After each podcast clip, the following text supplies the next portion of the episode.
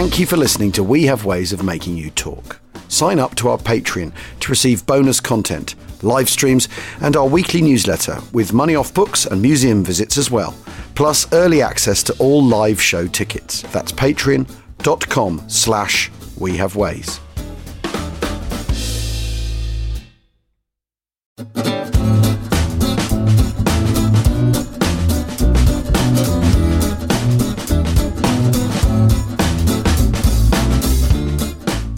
We Have Ways of Making You Talk presents One Man's Window, an illustrated account of ten weeks of war, Malta, April thirteenth to June twenty-first, nineteen forty-two, by Denis Barnham.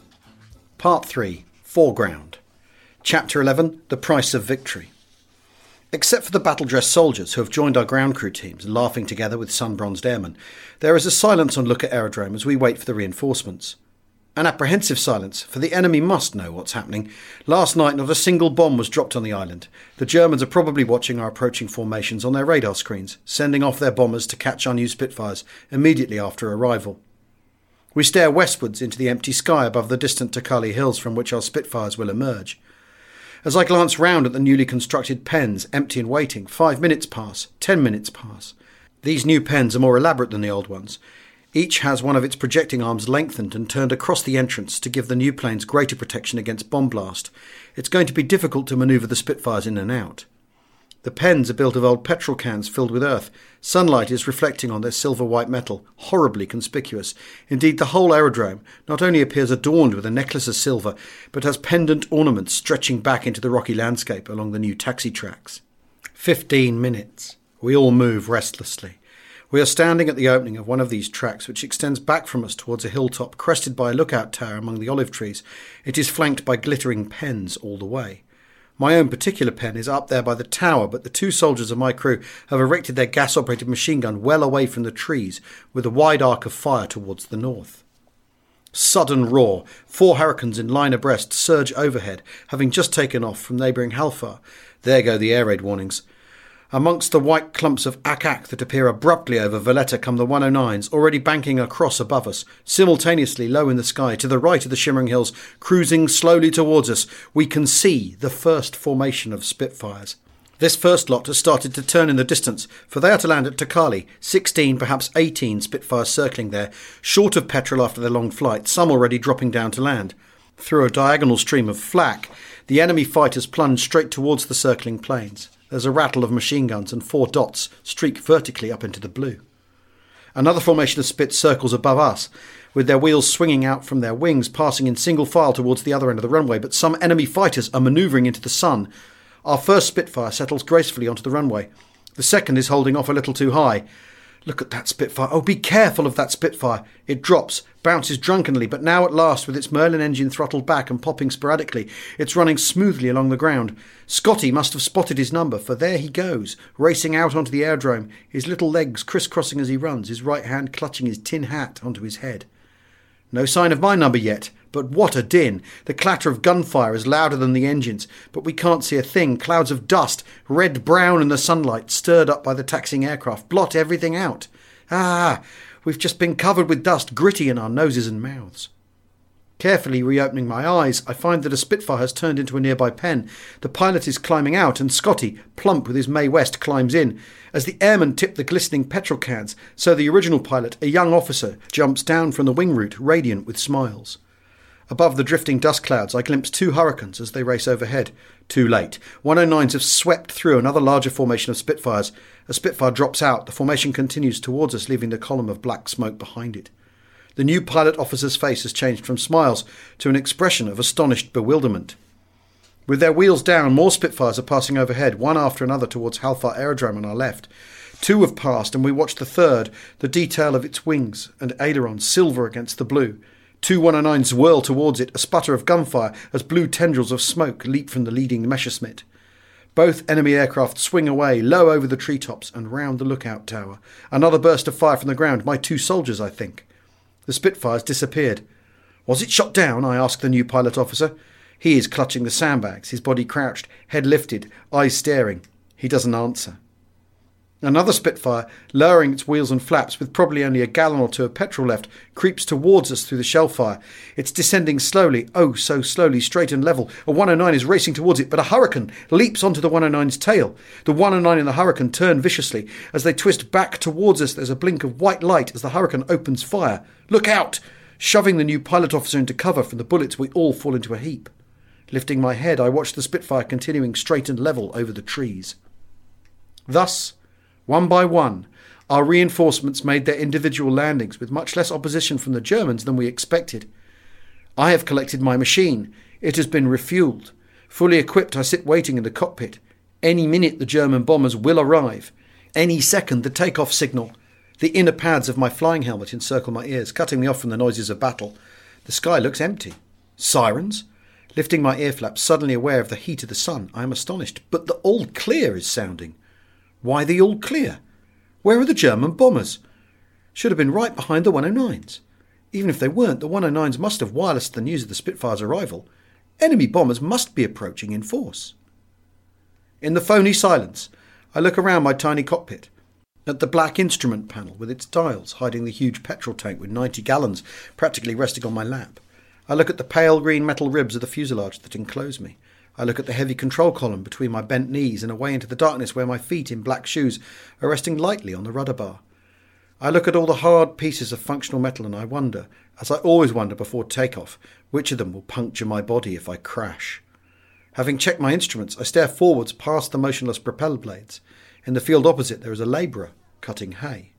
Two red lights fired from the tower behind me. As I switch on, my airmen leap to the starter trolley. The sirens wail. I have a swift impression of the Maltese labourer throwing down his scythe, jumping the low wall and pedalling away on his bicycle. Two red lights, only two.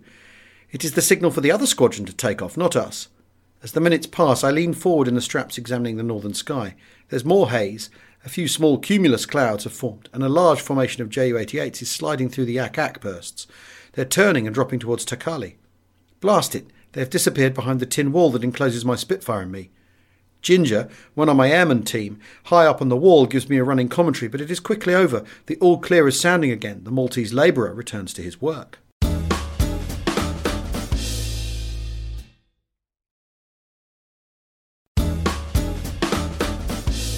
From my cockpit, I watch the labourer, wearing faded blue trousers and a white shirt, scything with long horizontal sweeps.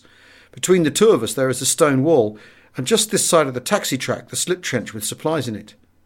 Looking down on the heaped petrol cans and wriggling belts of ammunition, it occurs to me that should a fierce battle develop, this supply trench would be a target for strafing one oh nines.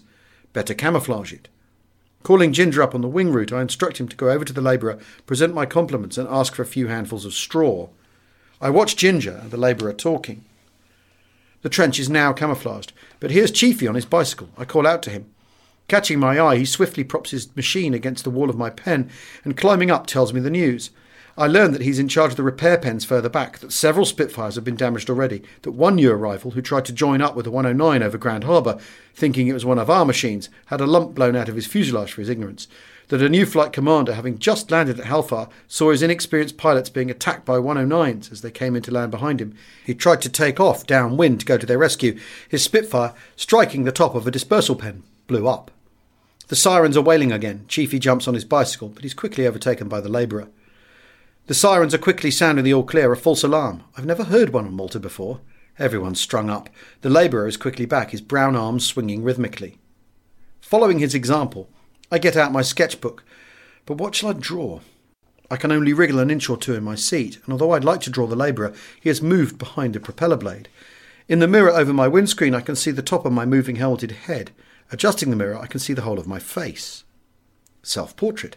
My face is framed by the rim of my sliding cockpit canopy behind me, and what is more, the two parts of the tailplane of my aircraft, still further back, stick out each side of my flying helmet like horns, as if I were some Viking warrior. I'm no warrior, I'm just an artist suddenly intrigued by an amusing subject. The stupid sirens are at it again. I suppose we'll get orders to fly now that I've got interested in this drawing. My fountain pen is giving me trouble after its knock. There's also a formation of J U eighty-eights crawling up into the sky above the top of the mirror. I can't incorporate them into the picture because the upper part of the design is now fixed. I've got to decide how much of my shoulders to include. The eighty-eights are diving over the top of us now. Halfar, I think, not us. Having completed the harness straps, the parachute straps, the oxygen mask hanging sideways and the wriggling, twisting tubes and wires, I developed the face itself. After ten minutes of effort, it's still giving me trouble. It's difficult because the eyes are screwed up against the glare of sunlight. Strange face in the mirror. I'm an artist, but that fellow up there is festooned about with the paraphernalia of mechanical war. Sirens again, and the labourer leaving his field waves to me this time. As I wave back, I'm astonished to realise that it's the warning, not the all clear. Although I'm alert for the takeoff signal, the succession of sirens has become bewildering. One thing is certain, this battle is a complete fiasco. It's not developing as planned. It's damned uncomfortable sitting here. I could be back in a few seconds. Come what may, I'm getting out for a stretch. How pleasant it is to walk round the side of this pen and increase the scope of vision. The fine buildings of the harbour in the distance, yellow and violet against the blue Mediterranean, while in the immediate foreground, old delayed action bombs which still haven't gone off lie where they fell, half buried in rock. Sudden gunfire, roaring engines, shrill scream and rush of bombs. Into the trench, the rock is splitting, splitting, the very fibres of air are wrenched and flung apart. Invisible pieces of rock thump back from the sky, clanging erratically on the corrugated iron. Two objects slither along the ground towards me, stopping short in a vomit of dust. Suddenly, overhead, in a small gap between pillars of dust and swirling bomb clouds, Stukas, with Spitfires standing on their tails, rolling on their backs in a wild dance of fire and return fire. A Stuka bursts into flame, rears up, topples over sideways, and plunges into the labourer's field. I look up from the flaming wreck to find that the battle has passed almost out of sight, just a few dots twisting away into the distance. Climbing out of the trench, I glance at the objects in the dust, two huge pieces of bomb casing, twisted silver, gleaming in the sunlight. The all clear is sounding, and here comes my labourer wheeling his bicycle. I join him, and we stand together looking silently across the field. We watch the smoke rising from the black heap of broken aeroplane. We look at the red earth craters, and we shake our heads over his scattered crop. I can't sleep. I suppose all day long I was strung up for battle, and no real battle came. Even when we took off in the late afternoon, we did not see much action. After dark, we gathered in the aerodrome mess, waiting and waiting for our evening meal. Lying in the armchair to which I had dragged myself, I cursed whatever delay kept us from sleep. Finally, we ate the meal, and after a jolting journey in the bus, fell exhausted onto our beds. I felt frightful. My breath was bad, as if I had turned putrid within. I seemed to be building up for a bilious attack, of all ridiculous times to have one. Since then, I have been tossing and turning. I threw all the bedclothes off, being dreadfully hot. Now, just after two a.m, I'm freezing cold, hunched in the bedclothes, shivering. Enemy aircraft drone overhead. A bomb falls. More bombs fall. But I can't take any interest in these noises. So the night passes. It's pitch dark, but it must be time to get up, for I can hear the C O cursing that the electric light has failed again. He gropes about, strikes a match, and lights a candle. Hot now and lifeless, my body won't obey my will, yet I must get up. With a great convulsive effort, I'm out, standing on the floor. I can't move swiftly. What about washing and shaving? Surely if I throw cold water over myself, that will suffice. The shock of the cold water is refreshing. Dressed now, my body shivers. The C O leads the way down the stairs with a candle, but I don't feel right. It must be this unshaven state sapping all my self-respect. "I'll be with you in three minutes," I call out, as tearing off my shirt, I rush into the bathroom to scrape the whiskers from my face. In the bus now, and I can't understand why I'm not enjoying the cold air that blows through the smashed windows, cool on my hot forehead, like a bathe in an icy mountain stream. The bombing has stopped, and we are racing through blue-grey darkness across the valley. Ahead of us, the Luqa escarpment of hills is a solid black silhouette below the phosphorus pencil mark of the waning moon. My uneasy body seems turned on itself. I feel no quiver of its usual response to such loveliness. On the aerodrome, I've been put in charge of the squadron because the C O has had to go to see Woody in Valletta. I've been watching the eastern sky gradually lighten. The hills to the south of us are reawakening to their rounded three-dimensional existence, with pale light flooding across them. But my body is rebellious. From time to time, a great hand within my stomach seems to grip, squeeze, and crush all my inner parts. The sun rises inch by inch above the horizon. A wave of heat engulfs us. That pain again, sharp and intense. I bend forward to ease it. With the sun higher above this golden landscape, I've had to rush several times behind the rock searching for a place, yet I daren't go far lest the takeoff signal is fired. I hate this kind of problem, but should I fly with this unknown factor of what my body may do to me next? Should I put someone else in charge? Because I am frightened, I want to fly, but should I go up when I am responsible for the leadership and safety of my boys? Will I be able to think and act quickly enough? Will my tactical judgment be impaired? Doubt is eliminated by putting the question in a different way. have I a pilot available who would do the job as well or better? I naturally think of Max, a stout-hearted leader and fighter pilot. I call him over. Agreeing to take over the formation, he moves his kit into the C O's machine, then we sit together discussing probable tactics. It's now almost nine o'clock, the sun glares down upon us. I'm sitting in an armchair made of petrol cans covered with sacks. I'm utterly lifeless. I may be developing the Malta dog that has laid low many pilots and kept the dreaded Hugh in hospital, so I ask an airman called Grimes, who's sitting on an armchair next to me, about the illness. The bloody dog buggered up Christmas for me. Walking down Safi Strip, I was sick seven times, he tells me. As I haven't yet been sick, I feel a complete imposter. I glance towards Max, sitting a few yards away on a pile of yellow sandbags, talking to Scotty. His brilliant Mae West has the words Spitfire, British, painted on it in startling black letters, lest he has to bail out and gets manhandled as he lands. I stare with mixed feelings. He's an experienced pilot, but I should be leading the squadron. On my right, a crowd of sunburnt Irks is shaking with laughter, happy fellows without responsibilities. In the midst of them, the storyteller, an Australian sergeant pilot, one of the new boys who brought a Spitfire from the aircraft carrier yesterday. Four lights, scramble! The airmen leap to their positions. Max jumps for the cockpit of my Spitfire. Up the taxi track, other Spits are being pushed rapidly out of their pens into more accessible positions for starting. Propellers turning, dust swirls skywards. The engine of Max's Spitfire chokes twice before bursting with life. As he begins to taxi out, I run impetuously round the wingtip, leaping up beside the cockpit in the slipstream blast. I hang there for a moment, shouting good luck to him. He smiles, but I can't hear what he says. He lifts a perpendicular thumb as I stand back, lowering his goggles. He races away in a dust cloud. One by one, the Spitfires lift from the ground and, thundering overhead, turn steeply on their wingtips, chasing Max, joining formation and climbing away into the distance. The sirens wail from Luqa village. The Spitfires have gone. I wander up the empty taxi track to join my old crew near the lookout tower, but on hearing the growing sound of a Spitfire, we turn quickly. It races low over the treetops and away, silence for a brief moment. Then there's the sound of a different nature. Two ugly-looking Messerschmitts are after it. Man the guns, I call to the soldiers. The machine gun rattles as the one oh nine leader flashes past. Was he hit? Black puffs of smoke choked back into the air behind him. But the Spitfire is returning, cannons and machine guns clattering as it charges at the enemy like an angry dog. The second one oh nine pulls steeply upward, but the leader noses over behind the trees. Instantly, a smoke cloud explodes into the sky. All is silent again, but for the whispering of the Spitfire's engine as it circles round the monument of its victory. Or ours. Something very strange is happening over towards Valletta. Over Grand Harbour, a grotesque fog of greeny-grey smoke is spreading wider and wider. The harbour smoke screen is vomiting upwards from huge canisters to cover the target area and shield the ammunition ship. Above it stretches the tall belt of thick bronze haze, leaving only a small space of clear blue sky steeply above us.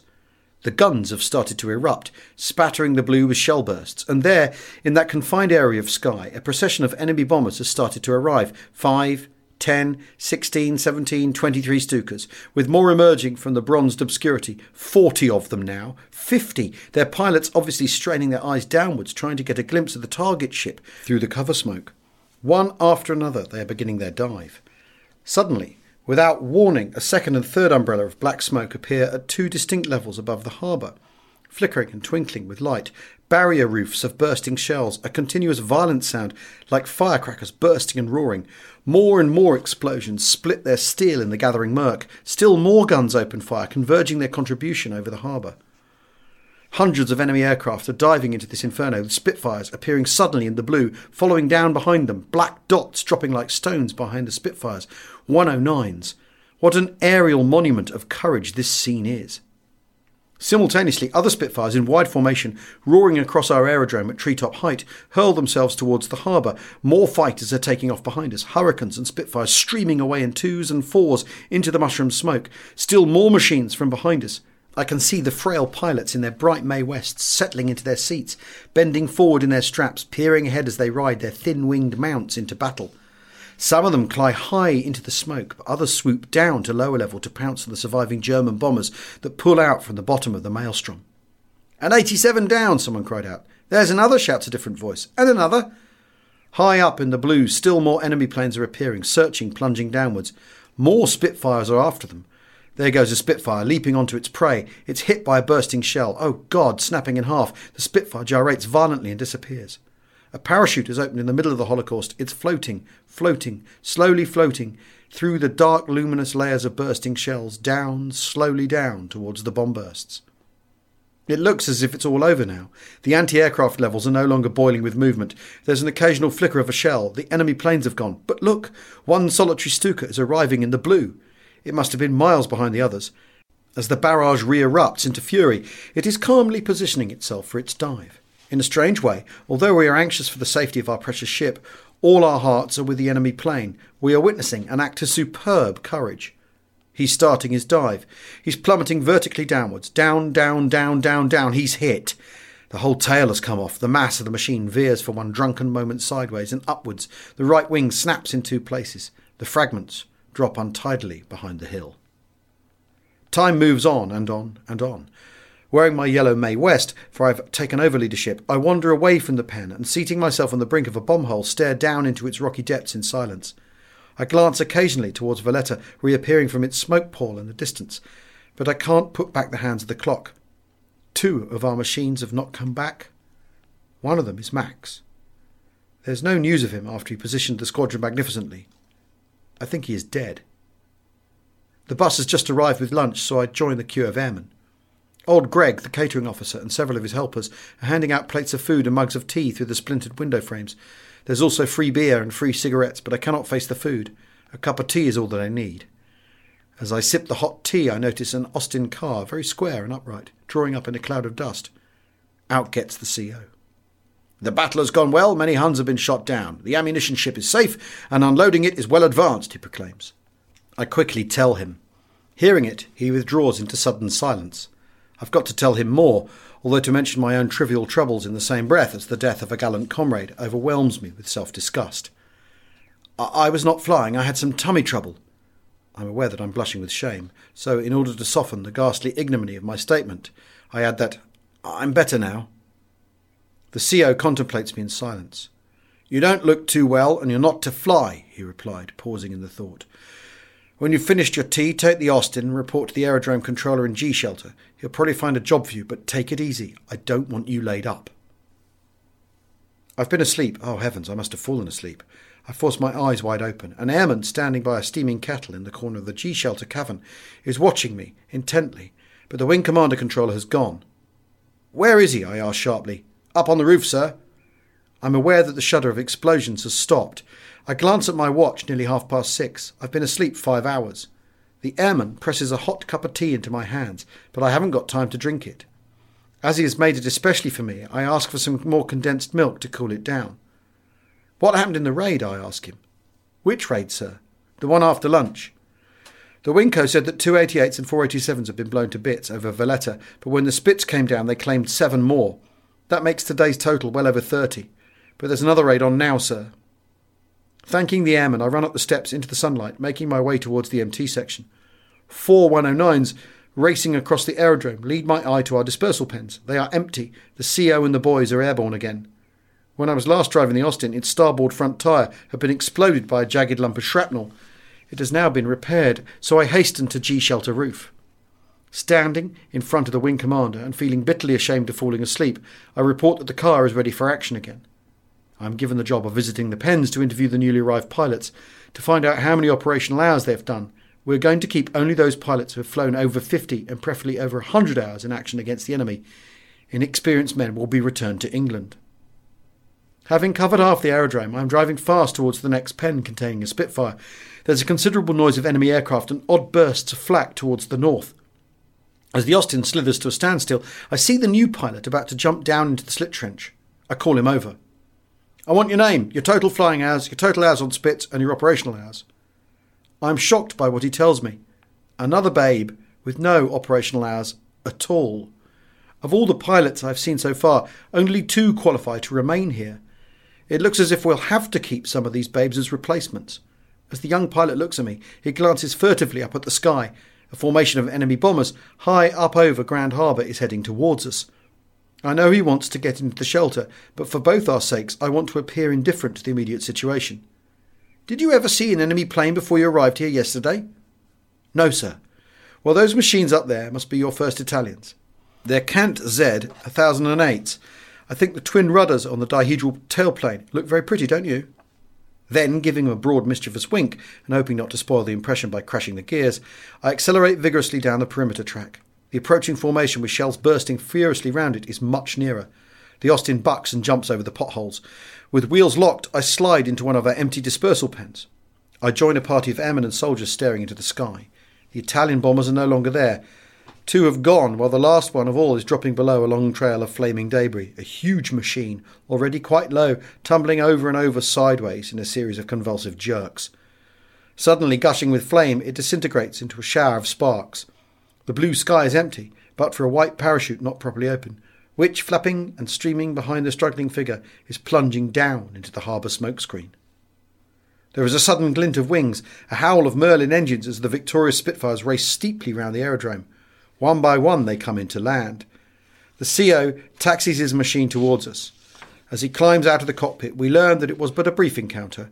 Our squadron has destroyed the whole Italian formation. The day is ended. We are all back at Naxar, listening to the news broadcast from Rome Radio. We want to compare our claims with the losses the enemy admit. The Italians report that a powerful naval force has been attacked in Grand Harbour. Fantastic. The only ship in the harbour was the Welshman. She was not hit. The ammunition was successfully unloaded, and she has sailed away under cover of darkness. Thirty-seven Axis aircraft have failed to return from operations over Malta.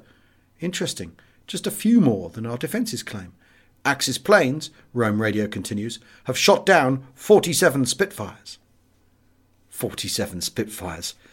Never before have we been in a position to recognise such a flagrant propaganda lie.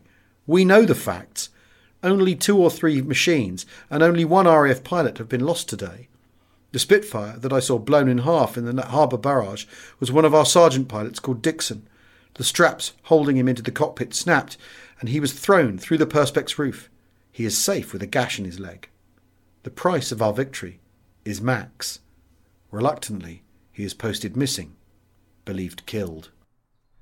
That's it for today. We'll be heading back to the heat of Malta soon.